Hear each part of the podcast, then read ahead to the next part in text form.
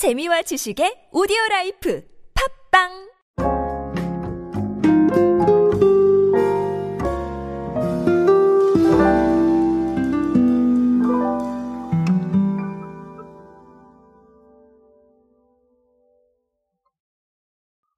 어, 제가 가장 강조드렸던 내용들이 있습니다. 자, 어떤 내용들이 있었냐면, 요즘 소비 트렌드라고 제 책을 보신 분들은 아시겠지만, 이 가치 소비에 대한 이야기를 제가 굉장히 강조를 드렸습니다. 근데 책에서뿐만이 아니라 제가 오디오에서도 정말 많은 얘기를 드렸고, 어, 이 가치 소비에 대한 부분들 적응이 반드시 필요하다라고 말씀을 드렸는데, 사실 제일 좋은 거는 뭐 아시다시피 음, 이런 걸 통계로 실제로 좀 드러나는지를 보시는 게 중요하겠죠. 자, 그래서 제가 아, 위메프가 발표한 통계를 가지고 왔습니다. 아, 그 통계를 통해서 가치 소비 실제로 영향이 좀 있는지 한번 알아보도록 하겠습니다. 안녕하세요, 여러분. 노준영입니다. 마케팅에 도움되는 모든 트렌드 이야기 그리고 동시대를 살아가시는 여러분들이 꼭 아셔야 되는 트렌드 이야기 제가 전해드리고 있습니다. 강연 및 마케팅 컨설팅 문의는 언제든 하단에 있는 이메일로 부탁드립니다. 자, 한번 볼게요. 일단은 위메프의 통계인데 이 위메프는 2022년 9월 20일부터요. 12월 19일 기준입니다. 그래서 제가 말씀드리는 수치는 다 전년 동기 대비니까 2021년 동기 대비라고 보시면 되겠습니다. 자, 그래서 한번 보니까 자, 일회용 비닐봉투를 대체하는 에코백이 78% 정도 상승을 했고요. 매출이.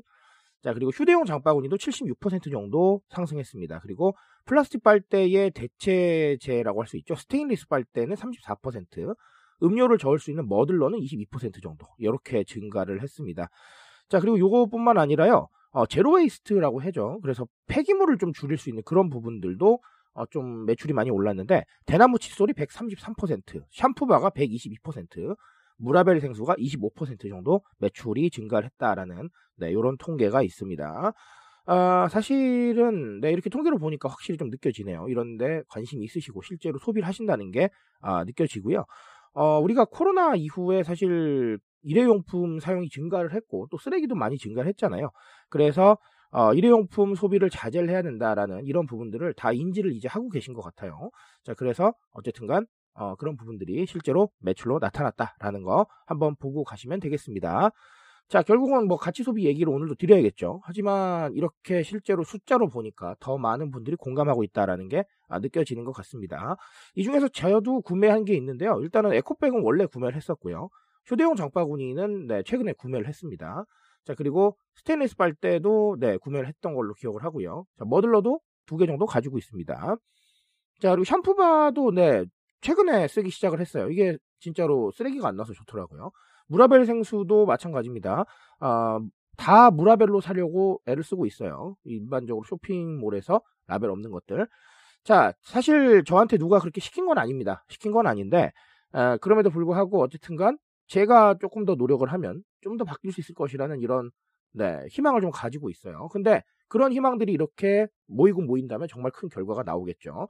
자, 제가 늘 말씀드리죠. 가치 소비라는 거는 보이지 않는 기준입니다.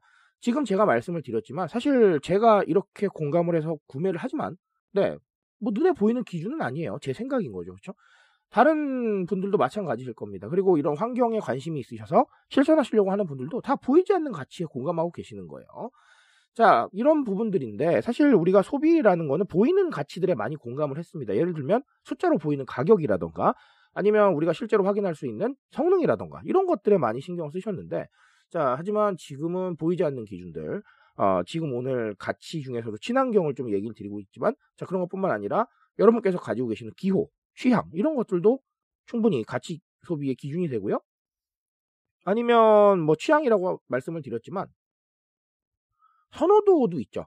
무언가를 더 선호하시는 거. 자, 이런 것도 당연히 가치 소비의 기준이 될 겁니다.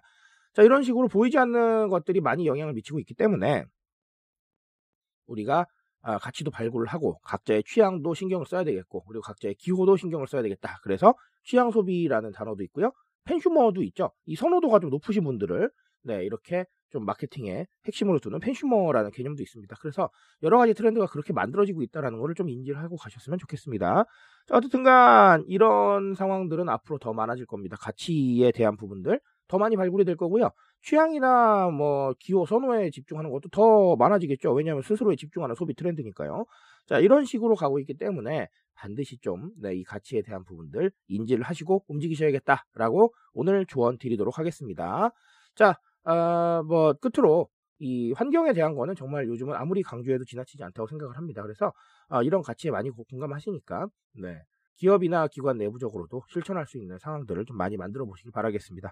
저는 오늘 여기까지 말씀드리겠습니다. 트렌드에 대한 이야기는 제가 책임지고 있습니다. 그 책임감에서 열심히 뛰고 있으니까요. 공감해 주신다면 언제나 뜨거운 지식으로 보답드리겠습니다. 오늘도 인싸 되세요, 여러분. 감사합니다.